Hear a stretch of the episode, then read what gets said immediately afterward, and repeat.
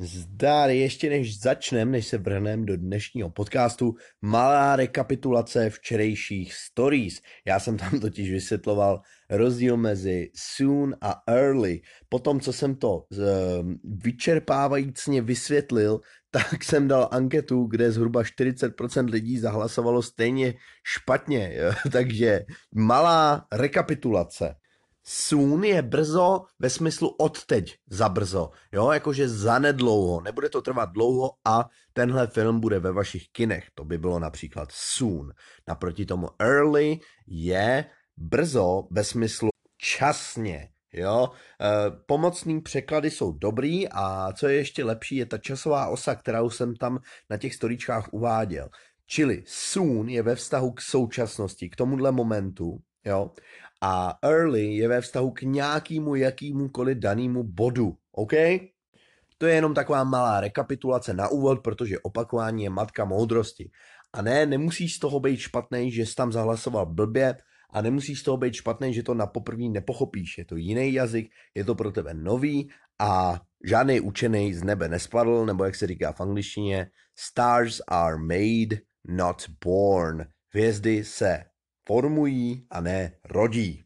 Když už jsme takhle na začátku toho opakování, já jsem chtěl říct, že je hrozně super, že tohle všechno sleduješ, ať už eh, mě sleduješ na Instači, nebo na YouTube, nebo tady třeba na Spotify, kdekoliv. Je to super, že to děláš, ale když už to děláš, bylo by mi líto, kdyby si to neopakoval, protože prostě zákonitě z té hlavy se to naprostý většině z vás za chvíli vykouří, protože tam toho máte randal, máte tam hru o trůny, máte tam svou vlastní práci, máte tam školu, máte tam přítele, přítelkyni a na angličtinu tam už moc místa nezbývá, takže opakujte, opakujte, opakujte, alright?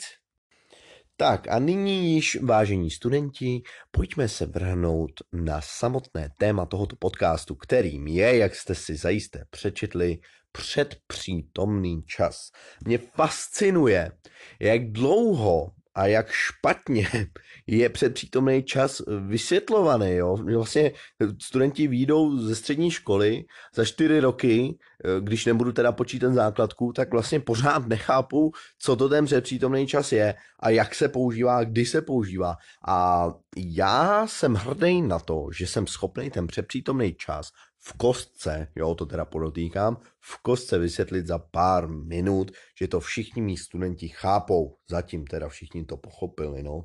V různých učebnicích a poučkách těch situací, kdy předpřítomný čas použiješ, najdeš asi víc, ale já jsem to v rámci zjednodušení vostrouhal na dvě základní použití. Pojďme se na ně vrhnout první řadě je potřeba si uvědomit, že předpřítomný čas je tak trochu minulý čas a tak trochu přítomný, jo? proto se mu logicky samozřejmě říká předpřítomný.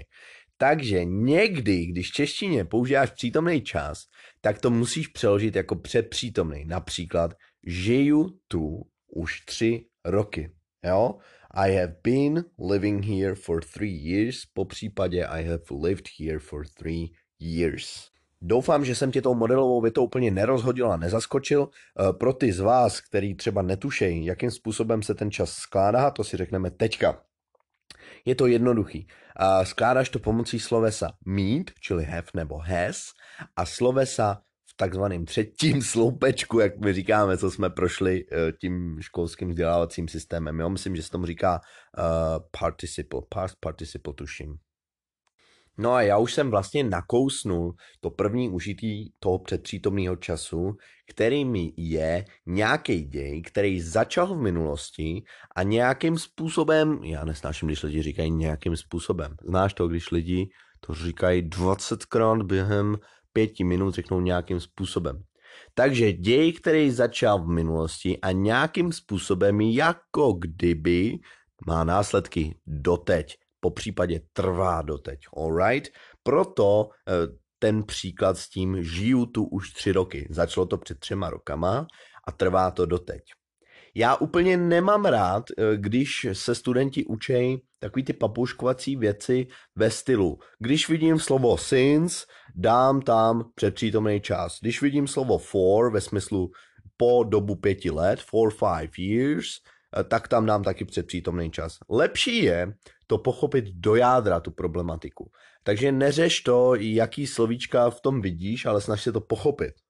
Dalším příkladem takový věty, kde by byl předpřítomný čas, by bylo třeba už dva dny jsem nekouřil. Po případě v češtině bys mohl říct i už dva dny nekouřím. I haven't smoked for two days. Po případě by šlo říct in two days. OK? To znamená věci, které začaly v minulosti, trvají doteď. Není to vlastně ani minulý čas, ani přítomný čas. By the way, předpřítomný čas je jako tabulkově vedený víc jako přítomný, než jako minulý.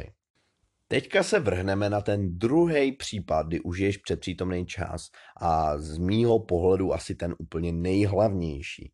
A sice, když chceš říct, že se něco stalo, a ne kdy se to stalo. Jo, takzvaný, jak to říkám studentům já, takzvaný checklist, takzvaný dosažený skóre. Když si děláš checklist, pro ty z vás, kdo neví, co je checklist, tak to je takový ten seznam věcí, kde si očkrtáváš, co si udělal a co si neudělal. Například, I have climbed the Mount Everest. Třeba vyšplhal jsem nebo vylezl jsem na Mount Everest.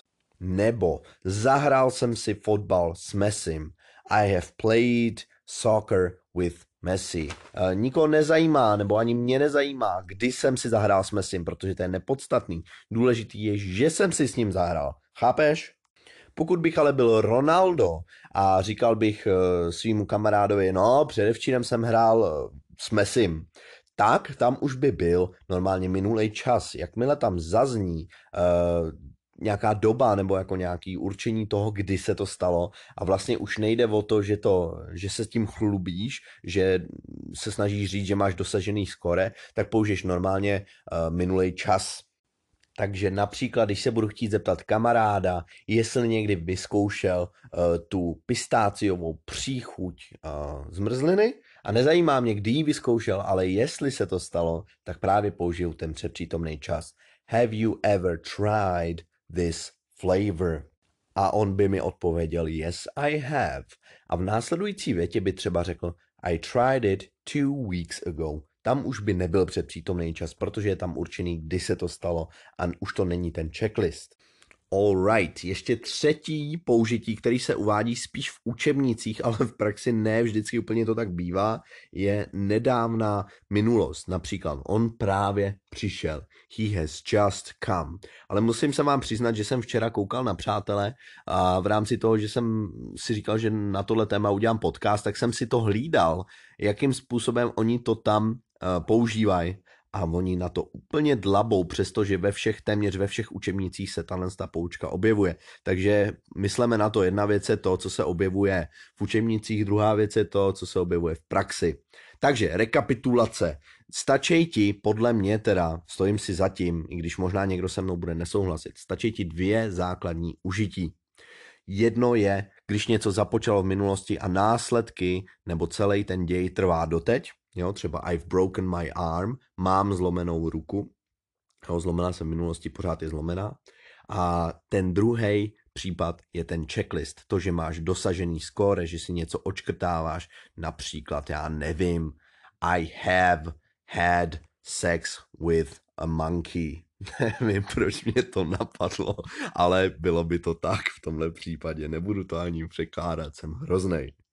Pokud by snad někdo chtěl pohled na tuhle problematiku do hloubky, nechť se podívá na stránku Help for English, kde najde vyčerpávající uh, popis toho předpřítomného času, který psali učení pání zkušení, který na to mají tituly a komu stačí uh, to, co jsem mu právě vysvětlil já, tak může vesele vyrazit, vykročit do světa a začít používat předpřítomný čas. Stejně to hlavní je, aby si na to prostě myslel, protože eh, ty jako třeba pak ten čas umíš tvořit, dokonce i víš, kdy se tvoří, ale nedosadíš ho tam v tu chvíli správně. O další důvod víc koukat na seriály, poslouchat muziku, číst knížky a tak dále a tak dále, aby si to prostě zažil. OK? To je pro dnešek všechno, já jdu něco dělat, ať se vám daří, mějte krásný den. Kdyby cokoliv, pište mi zprávy, pokud vás to baví, pište mi zprávy, pokud vás to nebaví a něco byste na tom vykoumali, abych dělal jinak a líp, taky mi pište zprávy. Alright? Zdar.